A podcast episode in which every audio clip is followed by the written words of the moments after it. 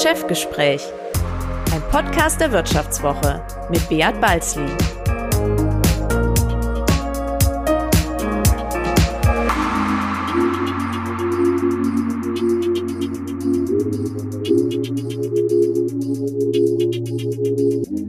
Ja, herzlich willkommen zu einer weiteren Folge des Vivo Podcast Chefgespräch. Mein Name ist Beat Balzli und ich bin der Chefredakteur der Wirtschaftswoche. Heute wollen wir uns mal über Mobilität in Corona-Zeiten unterhalten. Viele Deutsche flüchten sich ja gerade zurück ins eigene Auto, weil das eine der letzten maskenfreien Zonen ist. Ich habe es vor wenigen Tagen mal umgekehrt gemacht. Zum ersten Mal seit Monaten bin ich wieder nach Berlin gefahren, am Morgen mit dem ICE hin, am Abend mit dem Eurowings-Flieger zurück. Die Leute waren erstaunlich diszipliniert, muss ich sagen. Keine demonstrierenden Maskenverweigerer weit und breit. Und trotzdem sorgte vor allem der Geisterflughafen für ein beklemmendes Gefühl. Und der Flieger, der war halb leer, trotzdem füllte Eurowings mit den Passagieren absurderweise ein Teil der Reihen auf. So kurz vor dem Start sah man dann überall ängstliche Blicke und dann begann das große Sesselhopping. Der Grund für meine Reise war übrigens ein Interview mit Bundestagspräsident Wolfgang Schäuble. Er setze sich sicher nicht mehr in einen Flieger, hatte mir gleich zu Anfang gestanden.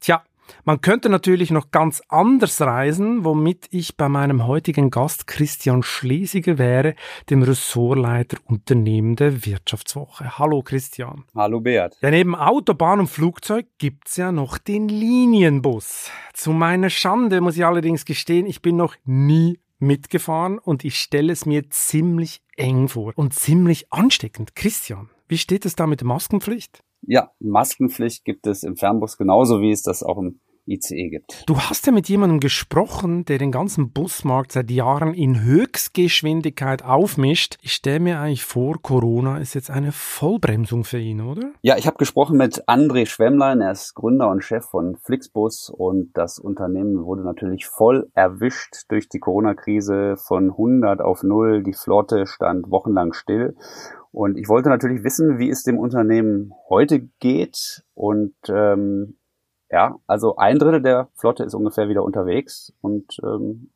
Schwemmlein ist sogar relativ optimistisch. Im Folgenden hören Sie eine kurze werbliche Einspielung. Danach geht es mit dem Vivo-Chefgespräch weiter. Diese Sendung wird präsentiert von Liquid, der digitalen Alternative zur Privatbank. Liquid kombiniert modernste Technologie und marktführende Konditionen mit der Erfahrung von Haku Trust, den Anlageexperten der Familie Harald Quandt. Auch das Wirtschaftsmagazin Kapital sagt dazu einsame Spitze und kürt Liquid zu Deutschlands bestem Vermögensverwalter. Auf liquid.de, liquid.de wird ein persönlicher Anlagevorschlag in wenigen Minuten ermittelt. Ja, es hat sich tatsächlich jetzt in den letzten zwei Monaten ähm, deutlich gebessert. Und wie Sie sagen, im Prinzip April, Mai waren wir quasi komplett gestanden. Da werden von knapp 3000 Bussen keine 20 mehr auf der Straße. So ein bisschen in Dänemark, ähm, wo wir nie aufgehört haben, ein bisschen was Polen. Ähm, aber ansonsten waren wir komplett gestanden. Ähm, wir sind mittlerweile wieder auf einem Level, wo man äh, über eine vierstellige Anzahl Busse spricht, die wir global fahren. Ähm, das heißt, das Geschäft ist auch wieder zurückgekommen. Wir sehen aber natürlich, dass die Kunden noch nicht so viel reisen, ähm, wie das vor Corona der Fall war und dass uns natürlich auch gewisse Kundengruppen fehlen. Das heißt, die, die klassischen Touristen, ähm, da sehen wir einfach, dass viel weniger ähm, in Europa passiert. Ähm, aber wir sind ja so ein bisschen stärker auf Kurzstrecke als jetzt eine Airline fokussiert und ähm, leben auch mehr von den ähm, quasi Kunden des jeweiligen Landes. Von daher, ähm, der Markt erholt sich. Und wir schauen eigentlich ganz optimistisch auf den August gerade und müssen dann sehen, was im Winter passiert. Erklären Sie mir mal, wie Sie die Sicherheit an Bord garantieren, denn im Bus sitzt man ja wirklich eng an eng. Ich meine, man muss ja, muss ja ehrlich sagen, Garantien gibt es gerade nirgends. Ja, was wir tun können, ist ähm, möglich uns vorbereiten auf die Situation. Ich glaube, das haben wir gemacht. Ähm, wir investieren sehr viel in Desinfektion, Reinigung der Busse. Da sind wir natürlich viel, viel weitergegangen, als es vorher eh schon der Fall war. Ähm, die Maskenpflicht, die ähm, überall äh, mittlerweile, glaube ich, gängiger Standard ist in öffentlichen Verkehrsmitteln ähm, und auf die unsere unser Personal an den ähm, Busbahnhöfen auch hinweist. Ähm, die Fahrer natürlich angehalten sind, darauf hinzuweisen. plus das ganze Thema Klimaanlage, Belüftung bei den Haltestellen etc. Das sind die Dinge, die wir tun können. Ähm, was man ja auch sieht, ist, ähm, und ich glaube, da ist man auch viel klüger, klüger geworden über die letzten Monate, ist, ähm, ja, es gibt immer mal wieder lokale Infektionsgeschehen, ähm, aber in der Regel hängt es ja nie mit ähm, Verkehr zusammen, ähm, sondern immer quasi mit Feiern, privaten Zusammenkünften etc. Von daher glaube ich, hat man da in den letzten Monaten auch in Europa gelernt, dass Verkehr, egal ob es dann Flugzeuge, ähm, Bahnen, ÖPNV oder Busse sind, nicht das große Problem sind, sondern es eher quasi dieser ungeschützte Raum ist, in dem man eben nicht Maske trägt, in dem sehr viel Bewegung, sehr viel Austausch stattfindet. Ähm, von daher glaube ich, hat da, haben da die europäischen Staaten ähm, in der großen Masse einen sehr guten Weg gefunden, was eben Flugzeug, Zug und Bus angeht.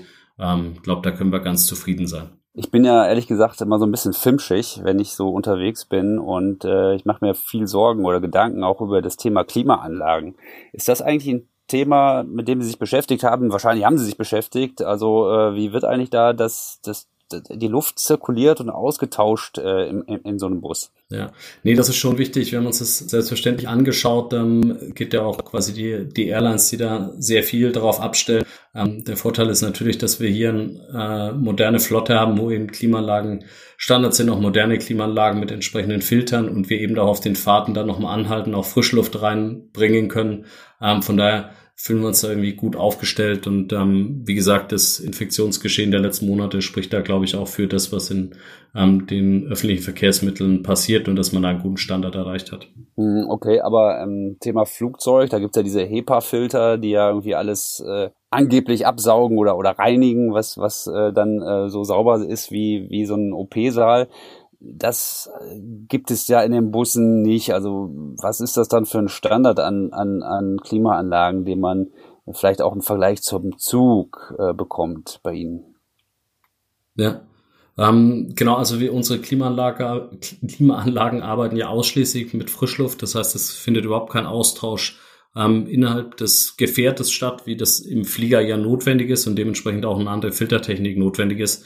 Ähm, wir arbeiten da komplett mit Frischluft, deswegen ist das ähm, auch eher ein ähm, stärkerer Austausch quasi Frischluft und Innenluft ähm, als im Flugzeug und das ist auch sehr vergleichbar mit dem, was ähm, in den Zügen passiert.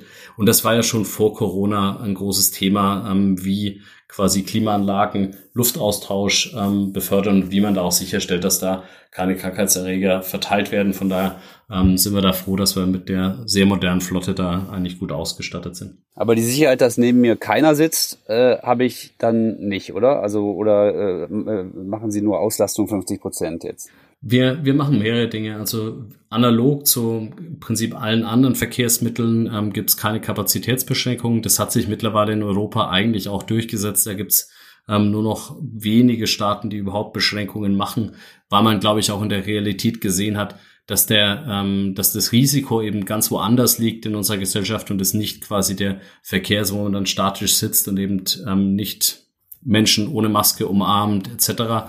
Ähm, das heißt, ich glaube, da die, haben die Staaten sehr sinnvoll äh, reagiert. Das heißt, genauso wie im Flugzeug und im Zug in quasi allen europäischen Staaten ähm, haben wir keine Beschränkung auf 50 Prozent. Was wir aber schon tun, ist ähm, unseren Fahrgästen in der Buchung zeigen, welche Busse stärker und welche weniger ausgelastet sind, dass wenn man ähm, das Gefühl hat, ich möchte eher in einem wenig ausgelasteten Bus sitzen, ähm, dass man dann die Möglichkeit hat, da eben auch einen weniger ausgelasteten Bus zu wählen. Sie hatten anfangs über das äh, Netz gesprochen, äh, vierstellige Zahl, das klingt ja jetzt schon mal gar nicht so schlecht. Das wäre dann ja schon so, ja, Pi mal Daumen, etwa so die Dritt, ein Drittel der Flotte. Äh, wo, wo fahren Sie zurzeit vor allem lang? Also sind das vor allem jetzt die Großstädte und verändert sich dadurch jetzt das Netz von Flixbus möglicherweise sogar auch äh, nachhaltig? Ja, wir haben jetzt schon versucht, quasi das Netz ähm, in Summe hochzufahren und möglichst viele Halte wieder anzubinden. Ähm, Sie haben selbstverständlich recht, wenn ich nur eine Fahrt am Tag anbiete, ist es eben genau, wir fahren ja da, wo der Kunde nachfragt und wenn die Nachfrage wie jetzt aktuell geringer ist, dann ähm, sind natürlich vor allem die Städte und ähm, Verbindungen gefährdet, wo man eher nur einmal am Tag fährt ähm, und wo vorher vielleicht schon ähm, die Profitabilität nicht so gut war. Ähm, dementsprechend ja, wir, das Netz ist ein Stück konsolidierter. Ähm, wir haben auch länger gebraucht, um quasi grenzüberschreitend jetzt wieder das Angebot hochzufahren, sind da aber auch wieder sehr präsent. Ähm, und natürlich haben wir auf den Hauptachsen bedeutend weniger Kapazität als vorher. Ähm, Das heißt, das ist so in alle Richtungen ein bisschen, ähm, wobei wir schon den Anspruch hatten, genauso wie wir es auch die letzten Jahre hatten, wirklich in der Breite präsent zu sein, auch für unsere Kunden, dass man nicht vergessen wird, weil wir können ja nicht davon ausgehen, dass ähm, Corona morgen vorbei ist. Ähm, und dementsprechend wollen wir auch quasi unseren Kunden Präsenz zeigen, in den Städten da sein. Und vielleicht können wir nicht überall die Taktung anbieten, die wir vorher hatten, vielleicht nicht überall ähm, das volle Angebot und vielleicht muss man irgendwie einmal mehr umsteigen, aber wir wollten schon möglichst viele Städte wieder anbinden ähm, ans Netz, um auch quasi den nächsten ja, sechs bis neun Monaten, ähm, wo jetzt so realistisch der, der Zeitraum ist, bis dass man über eine sehr intensive Corona-Phase spricht, ähm, auch beim Kunden präsent zu sein. Ich würde ganz gerne mal mit Ihnen über die Zahlen sprechen. Also wie, wie, wie stark hat es Sie dann jetzt eigentlich getroffen? Also was bedeutet dann äh, die Corona-Krise in Umsatzzahlen zum Beispiel für Flix Mobility? Das ist, und da sind wir sicherlich in der glücklichen Lage aktuell, dass wir ein privates Unternehmen sind, dass wir gerade keine ähm, öffentliche Guidance, sage ich mal, rausgeben müssen, weil es extrem schwer zu prognostizieren ist. Ähm, man lernt natürlich jede Woche jetzt dazu. Ähm, vor zwei Monaten hätten wir, hätten wir nicht mal sehen können, ob eine Nachfrage da ist, wie das Kundenverhalten ist. Und es hängt ja auch immer noch sehr stark am lokalen Infektionsgeschehen. Ja, wir haben jetzt irgendwie ähm, in Barcelona gesehen, dass natürlich die Buchungen dann für Barcelona runtergehen.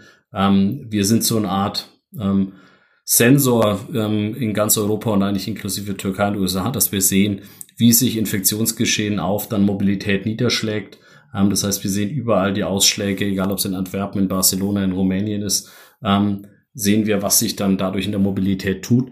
Äh, aber selbstverständlich, wir sind quasi den März ähm, haben wir die ja im Prinzip das Netz komplett runtergefahren und im April, Mai im Prinzip keine Umsätze generiert äh, und fahren jetzt auf einem Level, das bedeutend unter dem liegt, was wir, was wir im Vorjahr hatten.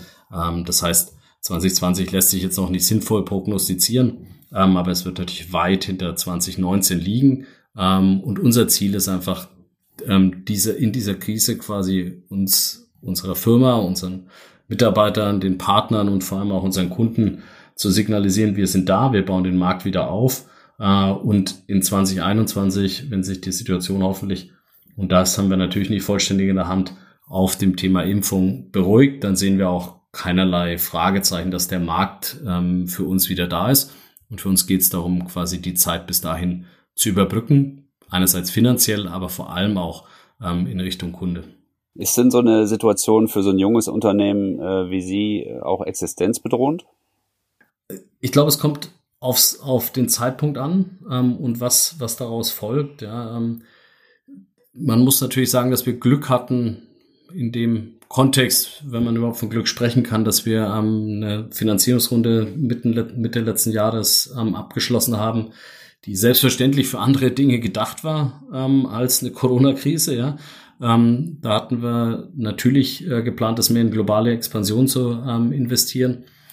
Aber dementsprechend sind wir eigentlich sehr gut finanziert in diese, äh, in diese Krise reingelaufen ähm, und auch, und das war ja auch unser Anspruch die letzten Jahre, dass wir auch profitabel arbeiten ähm, und immer nah an Break-Even oder um Break-Even waren. Äh, dementsprechend glaube ich stark in die Krise gestartet und auch als eins der Unternehmen in dieser Branche muss man ja auch sagen, das in dieser Situation am besten reagieren konnte. Auf der einen Seite, was Team angeht, was irgendwie unser Geschäftsmodell angeht und was auch Finanzierungssituation angeht.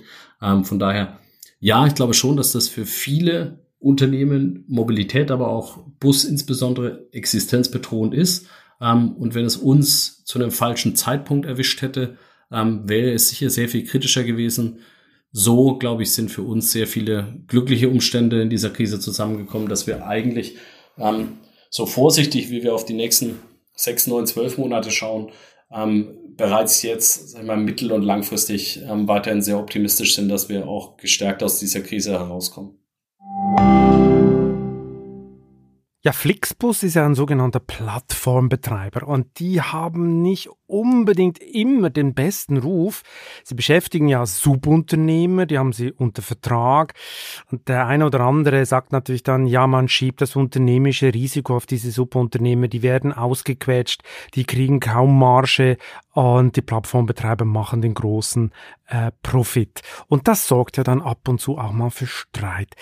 Christian, wie ist denn so das Verhältnis zwischen Flixbus und seinen Subunternehmen? Es gibt viele Partner, die waren eine lange Zeit gar nicht so sehr zufrieden. Einige Partner haben das Unternehmen verlassen, aber ähm, es gibt dann eben einen Großteil von Subunternehmen, die ja von Anfang an teilweise mit Flixbus zusammenarbeiten und auch sehr zufrieden sind.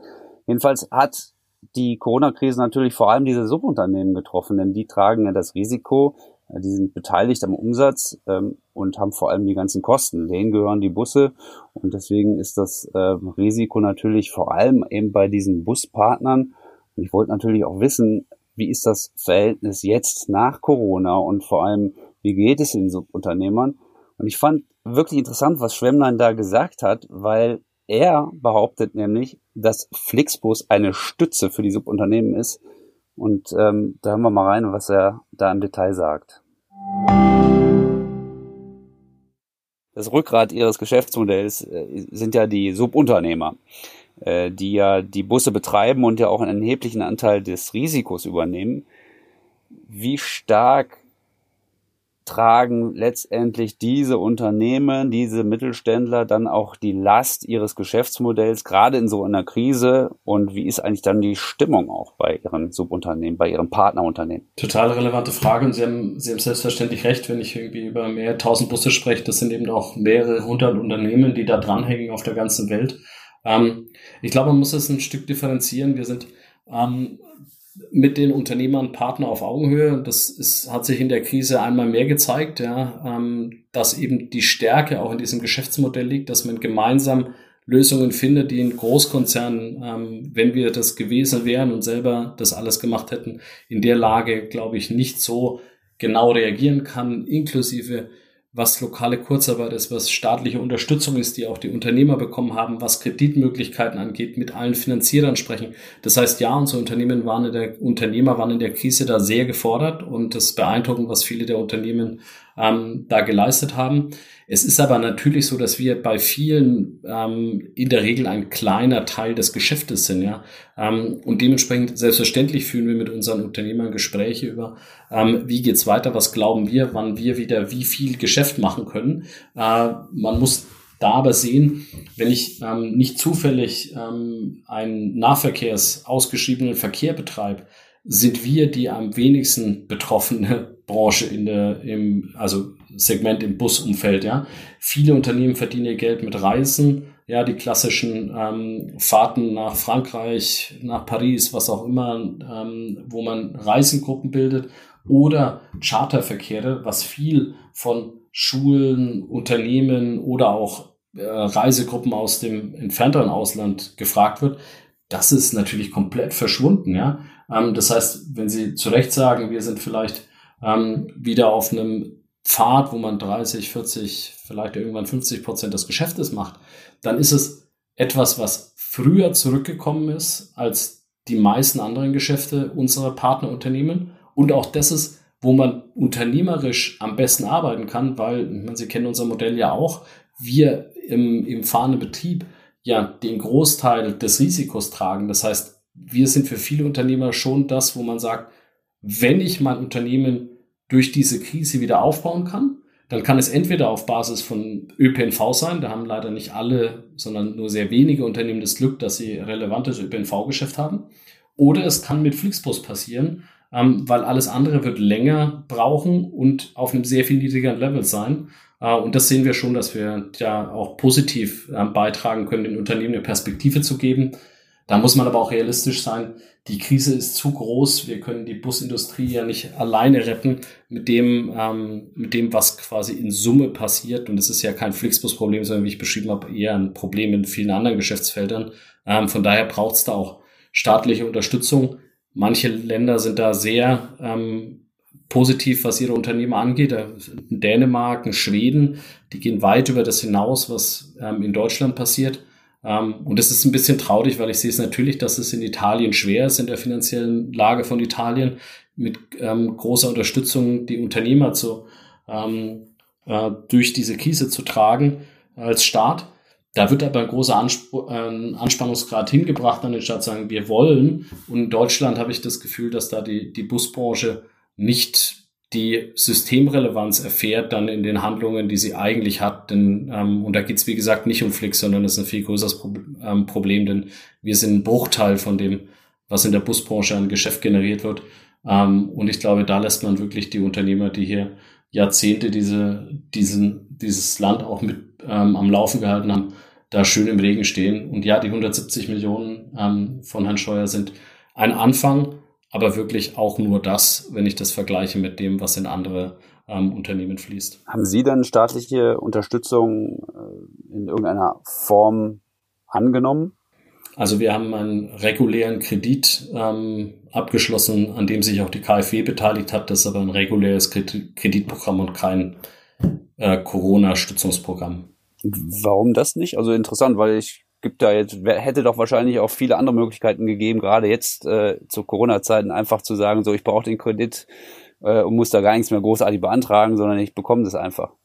Ja, also wir ähm, schauen uns das selbstverständlich an. Ja, ich meine, das wird ja nicht, wie gesagt, nicht morgen vorbei sein. Dementsprechend würde ich da auch jetzt nichts ausschließen. Wir schauen uns alles an, was an Programmen läuft und was es an Möglichkeiten gibt.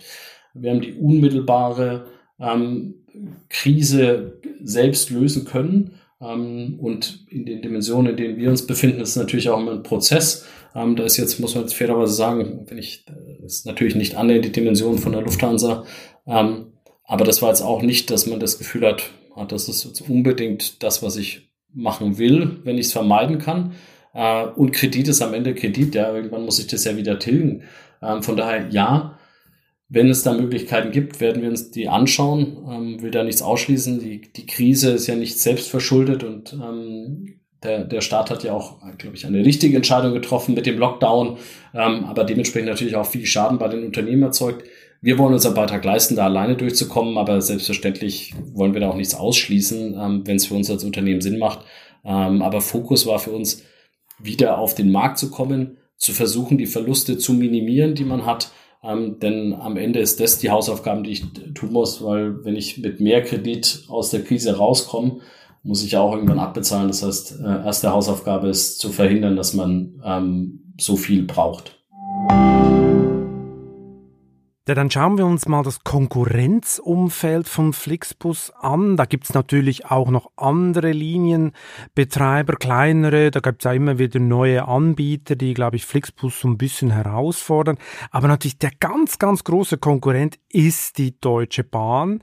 Ein Staatsunternehmen, das, wie wir alle wissen, in den letzten Jahren eher eine bescheidene Performance geliefert hat. Äh, alle kennen die Wagenreihung, die nie stimmt manchmal gehen auch ganze Wagen verloren oder ein ganzer Zug geht verloren. Also man kennt all diese Spielarten. Trotzdem setzt der Staat äh, auf die Deutsche Bahn, auch aus Klimaschutzgründen. Man hat milliardenschwere Zuschüsse für die Bahn bewilligt. Und jetzt aus Sicht von Flixbus muss man natürlich schon sagen, das sieht so ein bisschen nach ungleich langen Spießen in diesem Wettbewerb aus. He? Christian, wie sehen die das? Ja, absolut. Genau so sehen die das, wie du es gesagt hast. Also äh, Schwemmlein hat von Wettbewerbsverzerrungen gesprochen. Er hat überhaupt kein Verständnis dafür, dass die Deutsche Bahn äh, so viel Geld bekommt und zwar bedingungslos. Es geht ihm gar nicht darum, dass äh, der Staat nicht mit finanzieller Hilfe eben Unternehmen, auch Staatsunternehmen hilft, sondern es ist eben die Frage, in welcher Form äh, hilft der Staat den, äh, den Unternehmen. Und was ihn halt besonders aufregt, man darf ja nicht vergessen, Flixbus oder Flix Mobility, so heißt ja die Mutter, das Mutterunternehmen mittlerweile, hat ja auch den Flix Train. Und das ist ja dann wirklich der Wettbewerber, der direkt auf der Schiene in Konkurrenz zur Deutschen Bahn steht. Und Flixtrain kriegt eben überhaupt kein Geld für äh, wegen der Corona-Krise. Und da hat sich Schwemmlein auch an die EU-Kommission gewandt, an die Wettbewerbskommissarin und hat gefordert, dass man dann wenigstens das Geld, was die Deutsche Bahn bekommt, dann doch bitte an klare Bedingungen knüpft, die die Deutsche Bahn dann erfüllen muss größter Konkurrent auf der Schiene, die Deutsche Bahn, bekommt äh, deutlich mehr Geld, zwar auch als Zuschuss mehr als 5 Milliarden Euro. Äh, wie verärgert sind Sie darüber? Das ärgert uns selbstverständlich extrem. Ich meine, ich, wie schon beschrieben hat, die Unternehmen können jetzt nichts für den Lockdown. Ähm, und dementsprechend, dass es staatliche Unterstützung und staatliche Hilfspakete in der Krise gibt, das macht ja total Sinn, ja. Und das ist auch dringend nötig. Das wäre unsere, ähm, unsere Wirtschaftsstruktur auch auseinandergebrochen. Deswegen total ähm, in Ordnung, Unternehmen zu stützen. Aber wenn ich natürlich sehe, wie unterschiedlich, und da kann ich jetzt nur die zwei großen sichtbaren Beispiele nehmen, ja, wie unterschiedlich der Prozess bei der Lufthansa gelaufen ist und bei der Deutschen Bahn, dann habe ich schon Sorge, wie das wettbewerbsneutral sein soll, denn die Bahn bekommt es einfach überwiesen, ohne irgendwelche ähm, Konditionen, Bedingungen ähm, und ist ja im Prinzip das große Problem für uns ist, auf der einen Seite natürlich haben die eine falsche Entscheidung getroffen, aus unserer Sicht in der Krise einfach das Programm weiterzufahren. Da sind sie auch die einzigen auf der Welt gewesen, die das gemacht haben. Und das meine ich ernst. Also ich meine, die Trenitalia hat eingestellt, die SNCF hat eingestellt. Ja, alle haben den Zugverkehr eingestellt. Warum? Ich meine, wenn mein Staatschef sagt, reist auf keinen Fall, mich dann hinzustellen und zu sagen, na, wir fahren jetzt natürlich trotzdem 75 Prozent der Kapazität, die fahren wir dann halt leer. Also das kann keiner unternehmerisch nachvollziehen und das funktioniert auch nur in Deutschland, dass man das politisch erklärt. Ähm, aber sei es drum, wir mussten sowieso einstellen, von daher können die wegen mir leere Züge durch, durch ähm, Corona fahren und durch den Lockdown fahren. Ähm, da ärgere ich mich nur als Steuerzahler, dass dann da Milliardenverluste entstehen, die ich dann quasi am Ende ja über Steuern bezahlen muss. Was mir viel mehr Sorgen macht, ist ja die, die Argumentation zu sagen, naja, das wird die nächsten zwei, drei Jahre bestimmt dolle schwer werden. Und dementsprechend wäre es schon mal gut, wenn wir mal die Zusicherung haben, dass egal was passiert, wir auf jeden Fall das Geld bekommen. Und das kann ja nicht sein, denn das verändert ja plötzlich Wettbewerbsverhalten. Ja, wir müssen sehr, sehr vorsichtig unsere Netze hochfahren, müssen aufpassen, dass wir keine Verluste machen. Das gilt auch für Flixtrain. Ja, wir haben jetzt wieder gestartet und ich muss schauen, dass ich keine Verluste mache. Ja, und da ist eben die Ausrede, naja, ist jetzt halt schwer mit Corona, dann fahre ich halt das volle Programm und stelle eine Rechnung an den Start. Die zählt halt nicht. Und die Deutsche Bahn handelt anders, weil sie weiß, dass jeder Euro, den sie verliert, der wird irgendwann wiederkommen über den Staat, ähm, weil sie da gut vernetzt ist. Und das ist eine extreme Wettbewerbsverzerrung. Und das werden wir die nächsten Jahre sehen, weil das verändert das Verhalten. Dann kann ich plötzlich viele leere Züge fahren, mache günstige Tickets und drücke damit den Wettbewerb, der in einer schwierigen Marktsituation ähm, eben wirtschaftlich handeln muss, aus dem Markt. Und das ist was, ähm, also das hat das Potenzial, komplett die Landschaft zu verändern. Äh, und da kann ich nicht nachvollziehen, warum diese Entscheidungen so getroffen werden und das dem noch die Krone aufzusetzen, zu sagen, jetzt werden drei Jahre, wenn wir quasi nicht die Verkehrszahlen sehen, aber übrigens können wir in der Krise bitte nochmal für eine Milliarde neue Züge bestellen, weil irgendwie werden wir schon hinkriegen. Also, das sind Entscheidungen, das kann ich in keinster Weise nachvollziehen und es wird auch kein rational handelndes Unternehmen in dieser Welt machen. Und der Witz ist, es können, machen ja nicht mal Staatsunternehmen in anderen Ländern, sondern das ist die Deutsche Bahn, die das macht. Ähm, und das haben wir auch bei der, ähm, bei der EU-Kommission angemerkt. Das funktioniert so nicht, ohne dass es wettbewerbserhaltende Maßnahmen gibt, kann man nicht einfach so den Wettbewerb verzerren lassen. Genau, Sie haben es ange angesprochen, Sie haben einen Brief geschrieben auch äh, an die EU-Kommission, an die Wettbewerbskommissarin äh, Frau Vestager. Äh, haben Sie denn schon Antwort bekommen? Was man von der EU erstmal bekommt, ist ein, eine Eingangsbestätigung. Ähm, und wir sind auch äh, optimistisch, dass wir gehört werden in dem Prozess. Muss man sehen, was am Ende das Ergebnis ist. Aber nein, wir haben noch keine inhaltliche Antwort von der EU-Kommission bekommen. Aber Sie haben auch, ähm, oder Sie überlegen sich auch zu klagen ne, vor dem EuGH. Wir behalten uns das vor. Wir gehen davon aus, dass die EU-Kommission, genauso wie sie es in der Vergangenheit gemacht hat, ähm, die Hüterin des Binnenmarkts ist und ähm, auch die Hüterin des Wettbewerbs ist. Ähm, dementsprechend hoffen wir schon, dass wir da ähm, Gehör finden bei der EU-Kommission. Und es ist ja ähm, sehr klar, was man tun kann, um Wettbewerb zu sichern, auch ähm, wenn man Geld an das Staatsunternehmen beweist. Das heißt, das ist ja nicht, dass wir erwarten, dass abgelehnt wird. Ähm, das glauben wir selber nicht und von daher Gelder dürfen auch fließen in den, in den Schienenverkehr, wenn das politischen Rahmensetzungen ähm, entspricht. Das Einzige, was wir wollen, ist, dass quasi korrigiert wird, unter welchen Bedingungen das ausgezahlt wird ähm, und nicht, so wie sich das Gefühl aufdrängt, ähm, wenn ich den, wie gesagt, Lufthansa und Bahnprozess vergleiche. Bei der Lufthansa wird irgendwie mit Fußfesseln und ähm, harten Instrumenten verhandelt und ähm, quasi da werden Slots abgegeben und wie die Flotte renoviert werden muss. Und das ist alles nicht einfach gewesen für die Lufthansa zu akzeptieren. Ähm, und bei der Bahn funktioniert es einfach so, dass man das Geld überweist und sagt, ja, nehmt doch und ihr würdet das schon irgendwie machen und wenn ihr mehr braucht, dann meldet ihr euch halt wieder.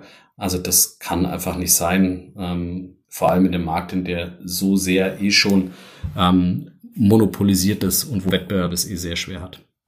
Das heißt, Sie wünschen sich da auch konkrete Fußfesseln für die Deutsche Bahn im Gegenzug für das ganze Geld, was sie bekommt? Also sprich, sie sollte Strecken abgeben oder sowas? Oder was schwebt Ihnen davor? Also, ich meine, in der idealen Welt, und da haben wir ja schon ähm, öfters mal drüber gesprochen, in der idealen Welt trennt man einfach sauber Betrieb und Netz und dann kann man irgendwie das Netz auch fördern, wie man möchte, weil man das ähm, als, ähm, als wirkliches äh, politisches Signal nehmen kann, was man in die Schieneninfrastruktur steckt. Ähm, aber wenn ich jetzt auf das unmittelbare Programm schaue, ist es selbstverständlich so, dass es Möglichkeiten gibt, nämlich dass zum Beispiel alle Wettbewerber, und das schließt dann eben uns auch mal ein, ähm, einen sauberen Zugang zu, ähm, zu Bahn.de und dem DB Navigator bekommen. Ähm, da ist zurzeit auf der Bahnseite Rosinen picken. Am liebsten hätten wir jeden drin, aber natürlich außer Flixtrain, weil das ist ja wirklich ähm, der private Wettbewerber, die wollen wir auf keinen Fall da drin ähm, verkaufen. Äh, und auf der anderen Seite ähm, ist es sicherlich so, dass man über Trassenpreise ähm, sprechen kann. Kriegt man die gesenkt für nichtstaatliche ähm, Anbieter? Denn für die Bahn ist es ja nur linke Tasche, rechte Tasche ähm, zwischen Netz und DB Fernverkehr und wer da dann Verlust macht, ist ein bisschen egal. Ähm, für uns, nachdem wir kein Netz haben, ist es eben nicht linke Tasche, rechte Tasche. Von daher müssen da die Trassenpreise gesenkt werden. Ähm, und auch was ich, was man natürlich sieht, ist, ähm, dass äh, die Finanzierung von Zügen einfach ein großes Thema ist, ja, dass man auch hier überlegen muss, wie kann man es privaten Unternehmen ermöglichen, Züge zu finanzieren zu vergleichbaren Bedingungen wie die Deutsche Bahn, was Sicherheit für den Hersteller und quasi Finanzierungskonditionen angeht, wenn man echten Wettbewerb will. Ähm, und selbstverständlich bleibt das Thema Trassenzugang extrem wichtig, dass es eben auch eine ähm, sichergestellt wird, dass wir auf der einen Seite das, was immer sehr sichtbar ist, die Trassen kriegen, die wir anbieten wollen. Aber es sind viele kleine Sachen, es sind Wartungsanlagen, Abstellanlagen. Ähm, da ist sehr viel unter DB-Kontrolle und genau das sind so diese kleinen ähm, Zugangsbeschränkungen, die man sehr schön spielen kann. Und ähm, darauf haben wir die EU-Kommission aufmerksam gemacht und ähm, hoffen, dass dann da auch ähm, dementsprechend äh, ein paar Bedingungen an das viele Geld geknüpft werden. Sie haben ähm, den DB-Navigator äh, angesprochen. Das ist ja jedem Fahrgast zunächst mal es ist sehr nachvollziehbar, dass sie sagen, okay, das sollte eigentlich dann, äh, da sollte auch Flixtrain drin sein. Was sagt denn die Deutsche Bahn? Also kommt die Ihnen da möglicherweise bald entgegen, so von sich aus? Der Standpunkt Oder der Deutschen Bahn ist, ähm, es laufen da keine Gespräche. Doch, wir sind natürlich im Gespräch und der Standpunkt der Deutschen Bahn ist, wir müssen euren Fahrplan anzeigen, aber wir müssen nicht ermöglichen, dass da Tickets gekauft werden. Und das ist natürlich ein Standpunkt, den kann man vertreten, so kann man das Gesetz auslegen, so kann man es aber auch nur auslegen, wenn man Wettbewerb verhindern will. Ähm, und dann haben wir noch diese kleinen Feinheiten, dass es dann den Haken schnelle Verbindungen bevorzugen gibt und dann wird halt mal ein Flixtrain als langsame Verbindung eingestuft und verschwindet quasi für den Kunden. Das sind all die kleinen Feinheiten, die irgendwie gespielt werden, wo wir sagen, nein, das ist ein monopolistisches System. Die Menschen in Deutschland, und so ist das halt, die erwarten, dass auf bahn.de, genauso wie sie es die letzten Jahrzehnte gelernt haben, alle Züge angeboten werden. Da ist ja auch der Alex, der Meridian, der Metronom drin und da sind alle Nahverkehre drin. Ähm, von daher gehen die Menschen davon aus, wenn ich Berlin-Köln angebe, dass da das Angebot drin ist. Ähm, und das ist was, ähm, da wollen wir einen fairen und sauberen Zugang. Ähm, den kriegen wir so aktuell noch nicht aus der Diskussion der Deutschen Bahn. Ja, dann geht es natürlich noch um die Frage, wie macht Flixbus in Zukunft weiter? Andere Unternehmen stehen ja vor sehr düsteren Zeiten, vor allem die Airlines. Äh, da ist immer noch viel am Boden. Den bricht natürlich vor allem auch dieser Dienstreisensektor komplett weg. Mit denen hat eine Lufthansa einen großen Teil ihrer Profite gemacht, mit der Business Class, mit der First Class. Ich glaube, diesen Nachteil hat Flixbus wohl nicht. Ich gehe nicht davon aus, dass sehr viele Geschäftsleute ihre Dienstreise mit dem Flixbus antreten oder vielleicht noch nicht, wenn man dann richtig sparen muss in der Rezession, kommt das vielleicht dann noch so weit. Aber wie sieht denn Flixbus äh, die Zukunft? Da gibt's ja auch eine Art New Normal, oder? Ja, genau. Ich wollte wissen, wie denn Flixbus die Zukunft sieht und meine Vermutung war, dass die in der Zukunft ihre Expansionspläne, die sie ja hatten weltweit, einkassieren. Und tatsächlich ist es so, in den USA ist das, äh, ist das, ist das Geschäft gerade extrem schwierig. Die wollen zwar dran festhalten und bleiben bei ihren Plänen dabei, aber die sind gerade in den USA extrem stark unterdrückt, unter Druck zurzeit. Äh, sie hatten letztes Jahr eine Finanzierungsrunde Das hatten Sie eigentlich vorgesehen für die globale Expansion. Die fällt nun aus. Zumindest das Geld können Sie dafür jetzt erstmal nicht verwenden. Äh, inwieweit verändert die Corona-Pandemie auch Ihre strategischen Pläne für die nächsten Jahre? Es ist so, wie Sie sagen, ja. Ich meine, selbstverständlich hat, und das sieht man ja in allen Wirtschaftszweigen, die Corona-Pandemie einen Einfluss auf die Strategie der Unternehmen. Ähm, bei uns ist es ähm, ehrlicherweise primär ein, ein zeitlicher Versatz, ja. Wenn ich mir anschaue, ähm, dass wir auch, wir hatten ja gesprochen über, was geht in Asien, Südamerika etc., da sieht man halt, dass die Pandemie jetzt gerade nicht annähernd vorbei ist. Ähm, und dementsprechend, glaube ich, unrealistisch jetzt ähm, die Expansion in einem gleichen Tempo weiterzutreiben. Das heißt, ja, für uns steht aktuell im Fokus, ähm, das Geschäft wieder aufzubauen, das wir, das wir hatten. Da sind wir, sehen wir uns auf einem sehr guten Weg. Ja, das bedeutet Europa, Türkei und die USA ähm, mit den jeweiligen nationalen und regionalen Unterschieden, was das äh, Infektionsgeschehen angeht. Ähm, und da sind die USA sicherlich ein Sonderfall. Aber das ist unsere aktuelle Priorität. Ähm, Europa, USA und die Türkei inklusive Train. Ähm, und da wollen wir jetzt erstmal ähm, durch die Krise sicherstellen, dass wir da ähm, unsere Marktposition halten und ausbauen können. Ähm, und danach wird sicherlich auch das Thema Expansion wieder auf, ähm, aufs Tableau kommen. Aber das ist gerade nicht meine Hauptsorge, wenn ich jetzt mal Südamerika als Beispiel nehme. Ich glaube, das ist unrealistisch, dass man da jetzt irgendwie große Erfolge sieht. Ähm, dementsprechend äh, Fokus Europa da eben auch wieder ähm, in die profitable Zone kommen, ähm, damit wir, so wie wir es auch vor der ähm, Krise waren, im Prinzip selbsttragend sind und dann finanzieren können, wenn wir expandieren wollen. Dass wir weiterhin ambitioniert sind, sieht man aus so kleinen Beispielen. Ich meine, wenn Sie sehen, wir sind nach UK gegangen. Ähm, wir haben in Portugal äh, ein Domestic-Netz aufgebaut und sind in die baltischen Staaten expandiert ich würde mal behaupten, wir sind wahrscheinlich das einzige Verkehrsunternehmen der Welt, wenn man uns so als Verkehrsunternehmen sehen will, ähm, das in der Corona-Pandemie expandiert. Ja, vielleicht nicht in dem Maß, wie wir uns das mal vorgenommen haben, aber sieht, wir schauen hinter, hinter die unmittelbaren sechs bis neun Monate und glauben tief und fest an ähm, den zukünftigen Erfolg von Flix.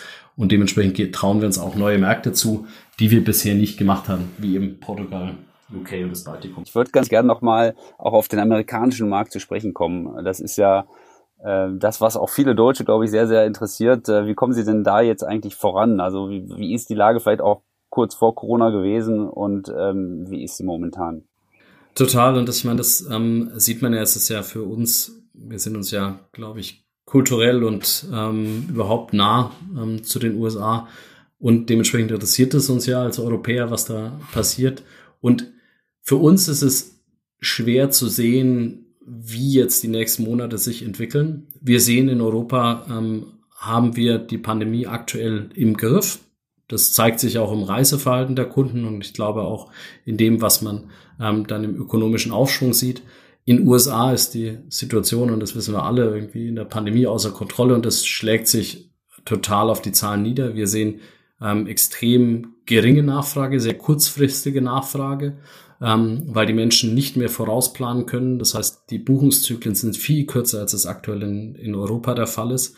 Ähm, und wir fahren ein minimales Netz. Ähm, wir waren mit unserem Ausbau in den USA sehr zufrieden. Wir waren ähm, in einer dreistelligen Anzahl Busse, wollten dieses Jahr deutlich weiter wachsen und den Weg in Richtung Nummer zwei im Markt gehen.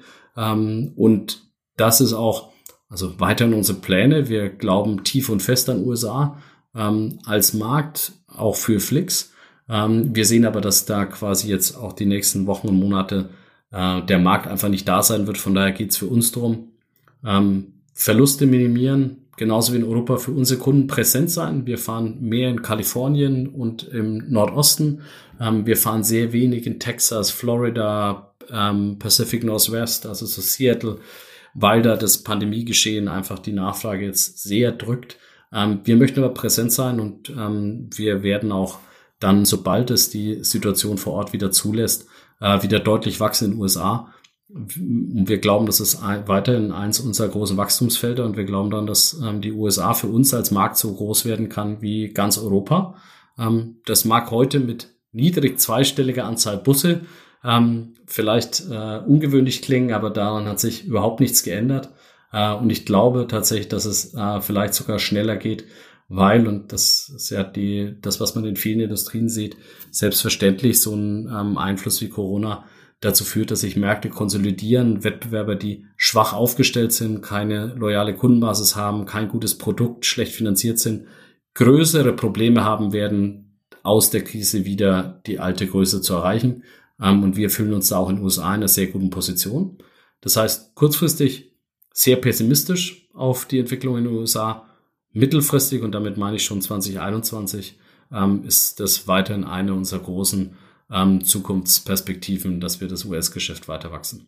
Na, interessant, dass Sie das sagen. Also ich hatte zwischenzeitlich den Eindruck, als äh, würden Sie da möglicherweise auch mal einen, einen Rückzug in Amerika in Erwägung ziehen oder zumindest in Erwägung gezogen haben. Ist das der Fall oder bleibt es dabei? USA ist noch immer Top-Thema bei Ihnen. Ja, nee, das ist, ähm, stand nie in Frage. Wir, wir haben aus den letzten Jahren gesehen, wie erfolgreich wir uns da ähm, entwickelt haben. Wir haben eine neue Kundengruppen erschlossen. Wir haben ein rasantes Wachstum gehabt. Ähm, USA war auf dem Weg, ähm, zu einer unserer Top 3 Märkte zu werden ähm, dieses Jahr. Äh, und dementsprechend, ähm, nein, gab es keine Sekunde Zweifel, dass die USA für uns das große strategische Thema sind. Und selbstverständlich, wenn man kurzfristig optimieren ähm, möchte, muss, dann haben wir da drüben jetzt Kosten, weil wir ein Team haben, weil wir ähm, auch Busstationen etc. Ähm, Verpflichtungen haben. Das kostet alles, das trägt sich heute nicht und das ist sicherlich was, wo wir jetzt die nächsten zwölf Monate ähm, investieren werden, ähm, auf einem viel, viel kleineren Geschäft, als wir das erhofft haben. Aber die strategische Bedeutung von USA für Flix ähm, hat sich nicht geändert, sondern ganz im Gegenteil, dadurch, dass wir uns noch stärker fokussieren auf die wenigen Dinge, die den großen Unterschied für Flix machen. Und wie gesagt, das sind Europa, die Türkei, USA und Zug, ähm, ist das ähm, weiterhin Top-Thema für uns. Mhm, okay, prima. Jetzt habe ich noch eine Abschlussfrage. Wir hatten vorhin über den Brief gesprochen an Frau Vestager. Äh, ich habe den auch vor mir liegen. Der kam auf irgendeinem Weg bei mir an. Jedenfalls stand da auch drin, das fand ich interessant, dass sie auch überlegt haben, Flixtrain irgendwann auch nach Frankreich, nach Italien, äh, und ich glaube nach Dänemark äh, zu Schweden. schicken. Nee, das war nicht Dänemark, sondern das war Schweden. Ähm, Moment. Schweden, genau, Schweden, noch weiter. Schweden. Ähm, ist denn, also wollten Sie Frau, äh, wollten Sie der Kommissarin einfach nur etwas Honig um den Mund schmieren oder sind das tatsächliche Pläne gewesen und ja. bleibt es dabei? Ähm, also das sind tatsächlich, ähm, also unsere Vision für Flixtrain geht natürlich über das, was wir vor der Krise gefahren haben, hinaus. Ähm, wir waren mit sieben Zügen unterwegs, rein deutsches Geschäft. Und man muss, und wir hatten das ja auch in anderen Gesprächen angerissen, auch ehrlicherweise sagen, nicht das Produkt, das wir ähm, dem Kunden am Ende liefern wollten. Ja, also rein von dem, ähm, was eben auch die Waggons etc. waren.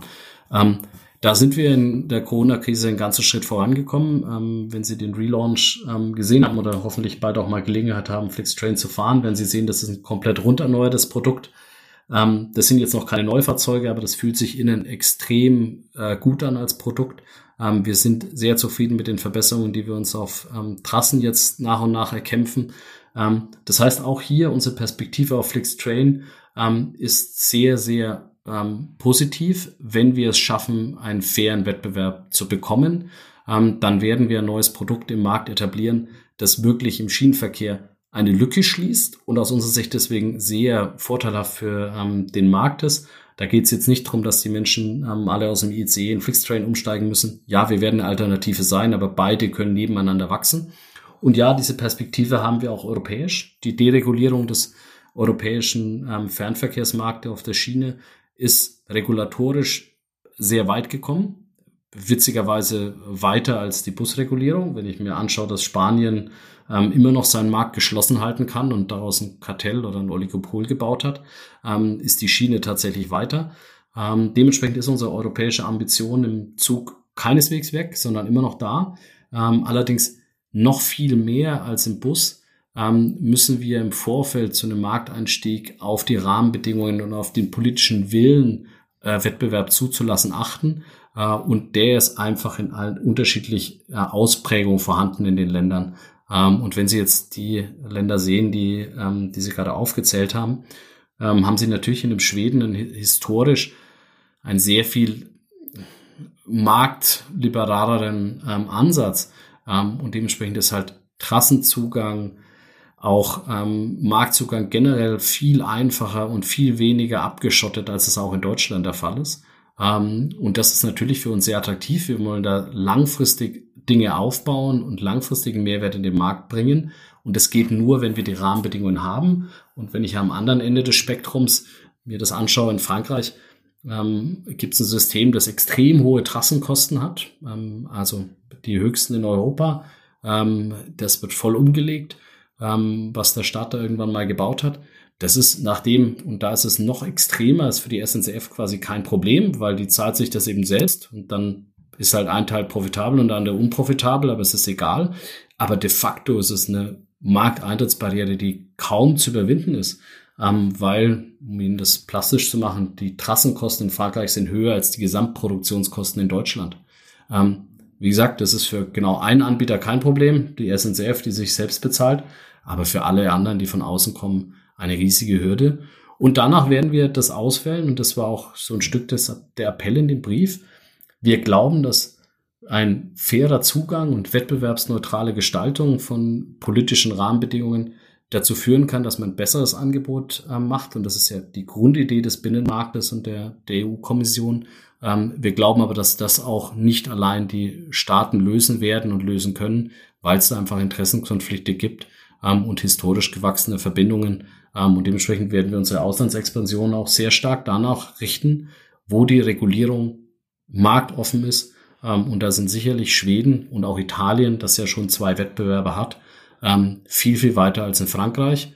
Und wir hoffen, dass Deutschland eher den schwedischen und italienischen Weg geht und nicht den französischen. Okay, dann geben Sie mir zum Abschluss bitte noch einmal eine Prognose. Berlin, Stockholm mit dem Flixtrain. Wann ist es soweit? Also auf jeden Fall werden Sie erstmal in Berlin und in Stockholm Flixtrain fahren können. Wann ich die verbunden bekomme, das kann ich nicht versprechen, aber wir haben eine sehr attraktive Verbindung mit einer sehr schönen Fährenfahrt. Ähm, von daher, das kann ich allen ans Herz legen. Und das ist auch gerade ähm, eine Strecke, die in der Corona-Welt gerade sehr, sehr erfolgreich ist, ähm, weil sich die Deutschen sehr freuen, wieder nach Schweden und Dänemark fahren zu können.